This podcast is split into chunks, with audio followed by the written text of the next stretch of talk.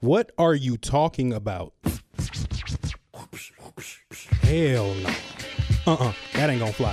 Facts, homie. Straight facts. I just wanna keep it real. It's all I know.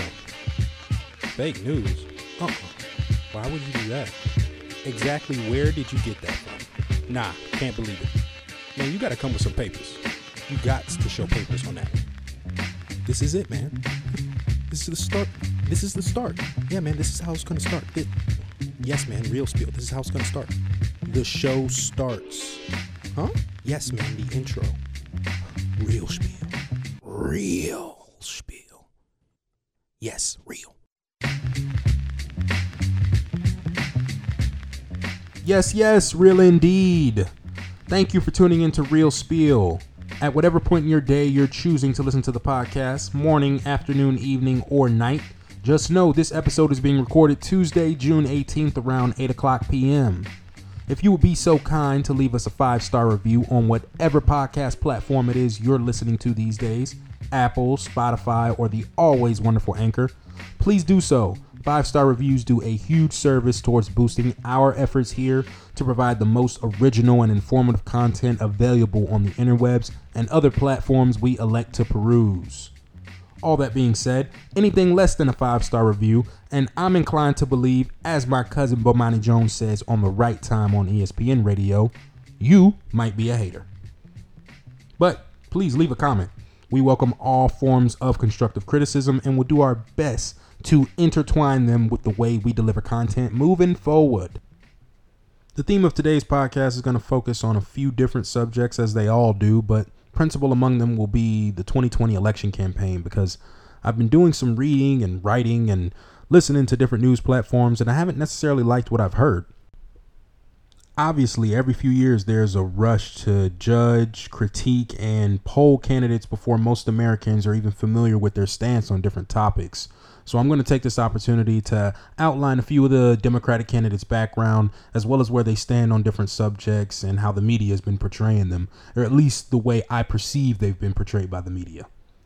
I'm only going to get into the candidates who are polling high enough to grace the first Democratic debate stage, which is going to take place June 26 on MSNBC. And regardless of the network's political leanings, I definitely suggest everyone checks it out just so you can see to believe if some of these perceptions hold true. Um, one of them will be author Mary Williamson, who I honestly hadn't heard of before today, so I'll allow you to do your own research on that candidate. Probably should have done a little more Googling before I started recording this, but whatever. You've got internet. Uh, the former governor of Colorado is going to be standing next to her, and I am somewhat familiar with him just because John Hickenlooper was part of the coalition that helped legalize cannabis in the state back in 2012. I'm sure the only reason he's on that stage polling at about 4 or 5% is because he got a huge boost from the weed community. Good for him. We have uh, Andrew Yang standing next to him, who is the UBI guy and serial entrepreneur known for his repetitive messaging around factory workers in middle America losing their jobs to automation, truck drivers, etc. He's been really, really hard on that point, and I don't know if it's going to be enough to propel him to a full presidency. I mean, if you're only talking about the economy, which, yes, is a big problem in America, but it isn't perceived as a big problem. While Trump's been in office, he's been promoting the fact that the economy is doing well. Now, whether or not that's a fact and has anything to do with him is a different subject for another podcast. But unless you're a truck driver in middle class America, this issue doesn't impact you directly enough to think it necessitates $1,100 universal basic income for everyone over the age of 18 across all of America. I believe Andrew Yang may have been better suited for an economic advisory role within one of the other presidential candidates' cabinets, and ultimately that might be where he ends up, as we saw with Trump and Ben Carson, our current Secretary of Housing and Urban Development, Mr. Oreo himself.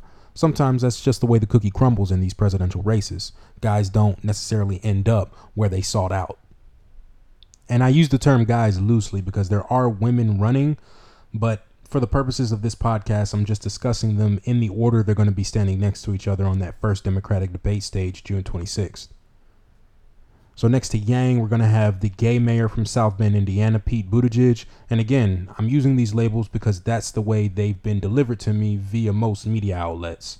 I would have never known Pete Buttigieg was gay had he not told me directly. well, not directly. I didn't talk to him on the phone, but in interviews and any chance he gets an opportunity to discuss his lifestyle, he talks about the fact that he's a homosexual mayor from South Bend, Indiana, with strong Christian values. So essentially, he's using the complexities around his own personality as a microcosm for what America is a bunch of different ideologies and a bunch of different belief systems coming together to create a great country, or in this case, a great candidate for president of the country. Personally, I think he'd be better suited as a governor candidate before moving into the presidential race. But this new landscape where political unknowns can come in and just bum rush the whole system has created a lot of confusion around striking while the iron's hot. And it started with President Obama, who was a relatively unknown junior senator that proved you can be successful as a president regardless of the circumstances surrounding your election. And speaking of Obama, we'll have Obama light Biden standing next to Pete Buttigieg on that same debate stage. And I call him Obama light Biden because we all know that's the only reason people are even excited about him running for president. It's because he was Obama's vice president. Joe Biden has a long history of inappropriate political gaffes, just all types of random acts that would immediately discount him from the presidency were he not vice president under one of the most popular presidents in modern American history. This is 100% hangover from 2008 to 2016, hoping that there's enough nostalgia surrounding Obama's popularity to elect Biden and ultimately oust Trump.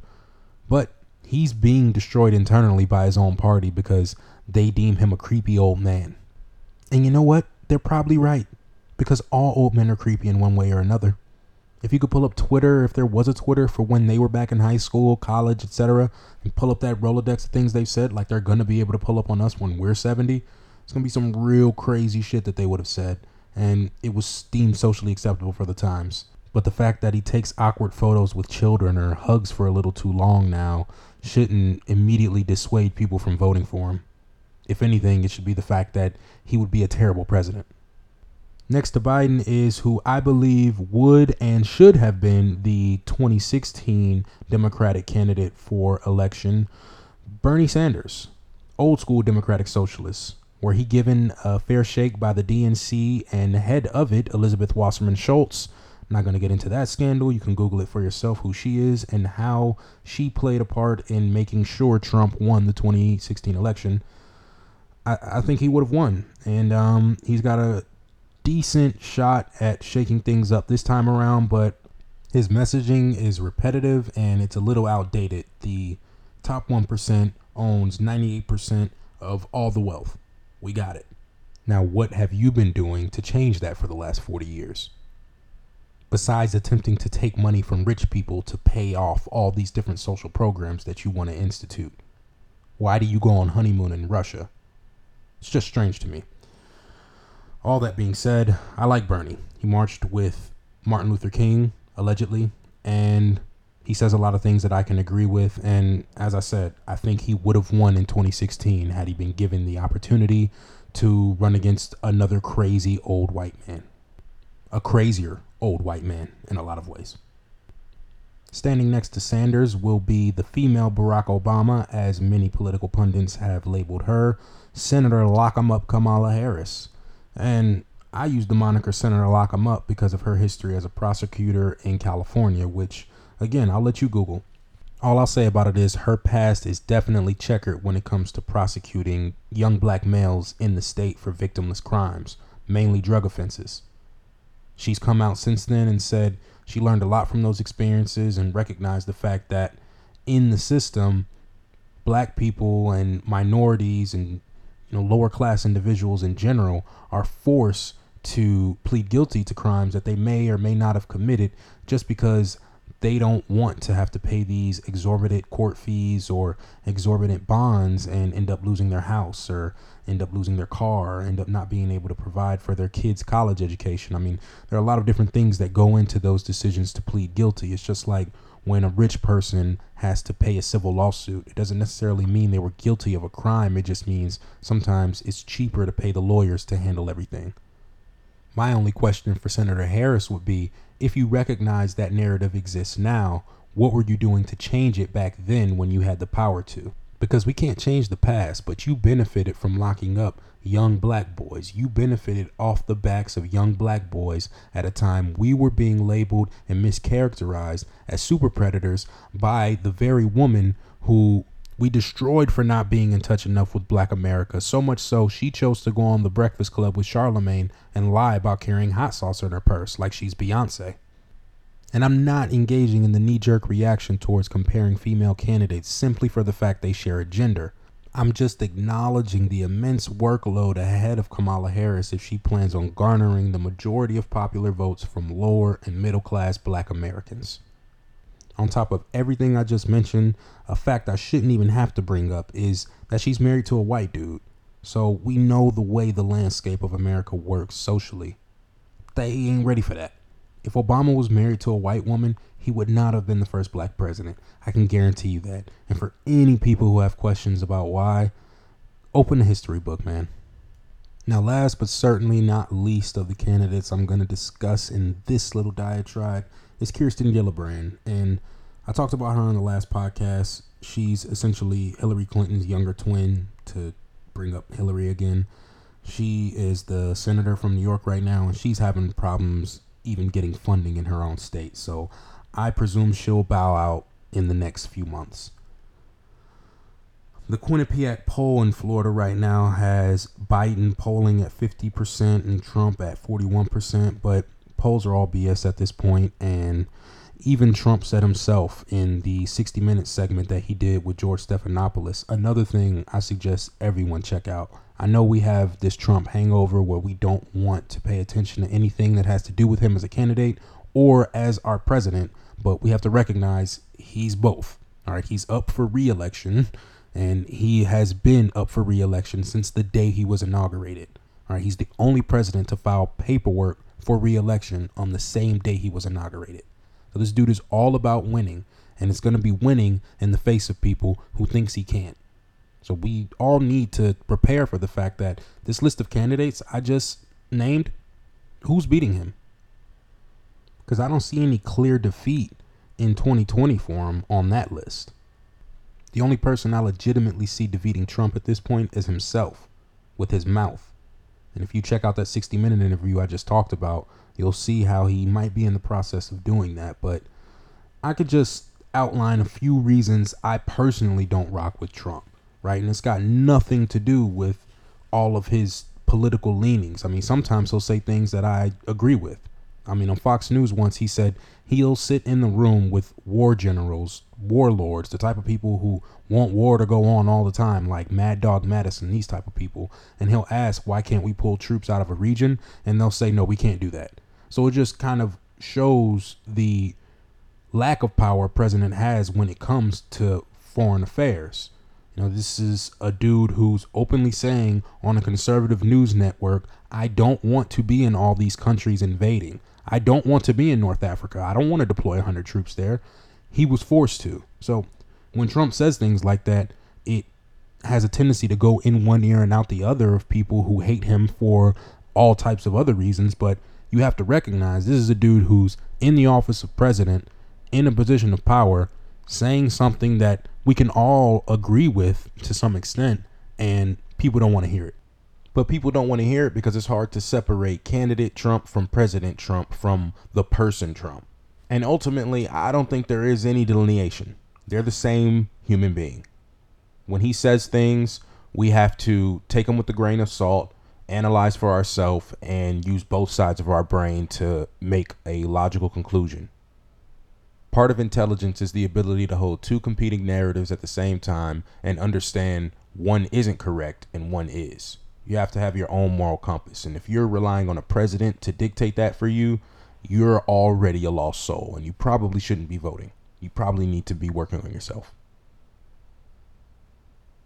But some of the problems I have with Trump run much deeper and it has to do with just a overall lack of historical knowledge or insensitivity to certain racial issues that go on in America. I mean, the fact that he was associated with the Central Park 5 calling for their death before any facts of the case have been released, the fact he has told willful lies about voter turnout and about uh, not knowing David Duke or his ties to the KKK, or even at one point saying he hadn't heard of the KKK as a hate group. The fact former CIA directors that I actually uh, appreciate, like Mike Hayden, who is a Bush appointee, denounce him based on poor foreign affairs experience and just being a puppet for Kim Jong un and Putin. And I know people say that all the time about him being a puppet for Putin, but we have to consider the fact that Russia wants sanctions lifted economically, and Trump was in the best position to do that if he became president.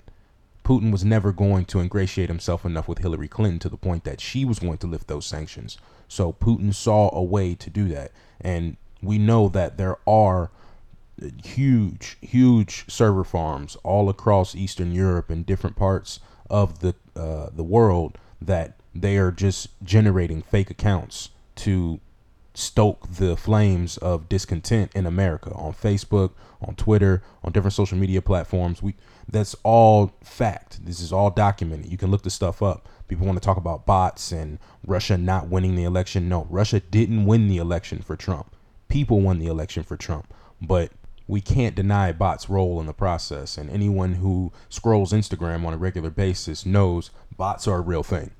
But even if he had a great relationship with the intelligence community, I can't get with Trump because he retweets neo Nazi accounts knowingly. He retweets Jerry Falwell Jr. when he says, We need reparations for the first two years of Trump's presidency because that was stolen from us he's already dog whistling to his base that we're delegitimizing the 2020 election, the same way he dog whistled in 2016 that there will be riots if I don't win, even though he didn't win the popular vote. It's just ridiculous. And a person who's leader of a country should understand the context around saying things like that.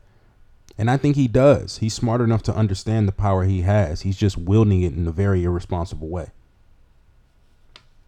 Another thing that bothers me about Trump is I think he gets a kick out of putting minorities in positions where we have to fight our own.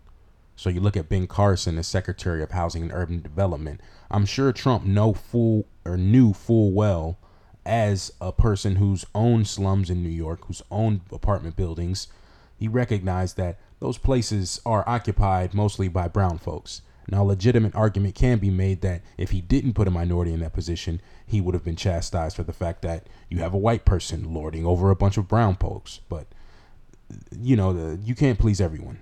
I just think it's interesting that Art Del Cueto is also president of National Border Security, and he has to go on networks like Fox and explain that, oh no, these aren't concentration camps, they're detention centers where kids can play board games and watch movies and eat cookies.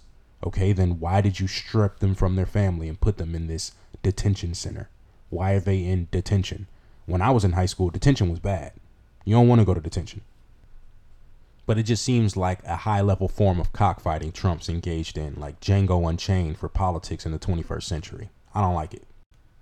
Also, the black people he's chosen to befriend are just way too corny for me. And I'm not just talking about Ben Carson, I'm talking about Sheriff David A. Clarke from Milwaukee, he's just one of these guys that you can tell you wouldn't want to take to the barbecue. You wouldn't want to smoke cigars with. You wouldn't want to share whiskey with. He's the type of dude that you bring up uh, James Brown, he'll start talking about Elvis. Like he was tweeting out pictures of John Wayne on his birthday saying, This guy's way handsomer than I am. Bro, any black dude that's self respecting would not talk about John Wayne being more handsome than he is, especially not an older age black dude. He's supposed to be an OG. He's supposed to be looking at racist cats like John Wayne, talking about, oh yeah, this is my type of guy right here, all American. Get the, the fuck out of here! Why don't you post a picture of Shaft or some shit? John Wayne didn't even want black people to be leaders. He said that in a Playboy interview from 1971. So do some research on your heroes, Sheriff Clarke. Another thing I find interesting on the laundry list of things to find intriguing about this administration is that he's had the highest turnover amongst some of the positions in his cabinet. And I could go down the names, but there are really too many to list, like Sean Spicer, Tony the Mooch Scaramucci, Tom Price, uh, Mike Flynn as National Security Advisor. I mean, just do your own Googling, as I've said throughout many of the points in this podcast. But that's enough about the 2020 campaign. I hope you enjoyed some of my two cents on it and you have some insight to, you know, further your perspective on how to make some decisions in 2020. But one last thing to watch out for are deep fake videos because CNN did mention the biggest threat to a lot of the people running will be deep fakes. And I think a lot of them will be better off if they just put a deep fake of certain candidates over these comedians talking instead of them. Like if I could see some of those people from SNL do their impressions of Trump or Hillary Clinton or Nancy Pelosi, etc., with the faces of the actual people on top of them, that'd be much more entertaining. And I think that's pretty much the direction we're headed in anyway. Oh man, I forgot to get into top problems for Democrats in 2020. Um, you guys probably already know them. I'll just list them real quick. Overcrowded field, uh, unwillingness to embrace uniformity in messaging because that's just something Republicans do way better than liberals. They get on one message and they stick to it, no matter how crazy it is. Uh, a seemingly strong economy, which I already discussed earlier, whether or not it's true, some people feel it, some people don't. Uh, faith and American morality. So Democrats think way too strongly that people just don't vibe with Trump's morals. I don't think that's true. I think most people don't care that he's had sex with a porn star. Most people don't care about his infidelity. Most people don't have any opinion about the way that he speaks uh, in regards to brown people. So uh, all this stuff is, you know, pointing to the idea that you guys have to change people's minds, not rely on their minds being changed because Trump says mean things. Uh, gerrymandering and voter suppression, we can get into that on another podcast. Eric Holder had a great segment on Vice News where he was traveling across the country trying to combat voter suppression and gerrymandering, uh, inability to combat negativity, and way too focused on polls early on because they mean nothing. And anyone who's familiar with political strategy to any extent knows that they mean very little this early in the race. But I think that's all I wanted to get into. Uh, thank you again for tuning into Real Spiel at whatever point in your day you're listening to this. Again, just know it was being recorded Tuesday, June 18th around 8 p.m. You are much appreciated, and you would be much more appreciated if you left us a five star review on whatever lovely platform you're electing to listen to this podcast. Thanks again. We'll be back next week, maybe earlier than that, to talk some sports and crazy stories in media. Bill Cosby, OJ Simpson hopping back on Twitter. IG people taking pictures at Chernobyl. Some chick that I know pronouncing Chernobyl Churnball. Uh, yeah, people are funny. Y'all are great. Uh, appreciate the support. Much love. And um, see you next week. Thanks. Project living, high tech sipping. My niggas rocking blue, but nah, I ain't gripping. Keep a gang of hoes, dog, but nah, I ain't pimping. Look, holy God flow. See my people die slow. The man in the mirror is my only rival. Pulled up, finally a man, can you comprehend? Think of ways to put some green in my empty hand. Just picture me rolling, somewhere on stage, getting blazed and wise words being quoted. Fill my lungs up with this potent. Got him jumping out the motherfucking gym. Tony Roten, keep the roof open. Don't fret over mistakes we all made. Some my mama say if you a dummy, be a big one. And you can love these women, don't save them. Yeah, you can love these women, don't save them. Searching for money and lost your soul. I shed tears for years, we let the good times roll. Always knew we see the day, we see our dreams unfold. Sister fed me real shit, cause it was good for my soul. Living proud, damn moments, watch my kids grow old. Always see the brighter side when in the world turn you cold. You know what it is. New Park, Sovereign, touchdown with the TTG, 813, where at? Uh, tell them. Look, I've been going through some things, see some shit I can't explain. Been fantasizing about change, trying to unleash all this pain. My mama preaching the word, I ain't hearing the word. I'm just trying to catch this play to do it outside on the curb. I see niggas ain't wait, they turn, they sped it up and crash and burn. Boy, these niggas don't never learn. Your position you gotta earn. Jack boy scoping, this all eyes on me. I keep a 30, especially bring you down to your knees. I gotta pray to my father, I got concerns and confessions. I was stressed, facing depression, used to sleep on the floor. My mama kept my blanket, cause cause I knew she was cold. I'm staying down and looking up, my cousin around here cooking up. And I've been running from my ghosts, I feel like Pac Man. And then I stay in all black like Batman. I pull up Bruce Wayne, who hair laid, back seat, back window crack, and I'm smoking on that yak, huh? Who is that on the scene? These bitches looking at a nigga and their faces look mean. He's so clean, looking like the boy that helped out. And now I come through, do this shit all by myself, dog. Pull up on your scene, I knock the block off. These niggas rockin' all this knockoff. And I be rockin' Balmain, two chains with the two things. Nigga with the way back doing Wu Tang. Bitches always having all these mood swings. Call my phone with that blue thing. Pull up on her late night. Her nigga trippin', got all these guns, that nigga can't fight. That shit be on sight. And my mama know I'm working, my life it ain't right. Same to him, man. Some shit you can't explain. It's all in the pain.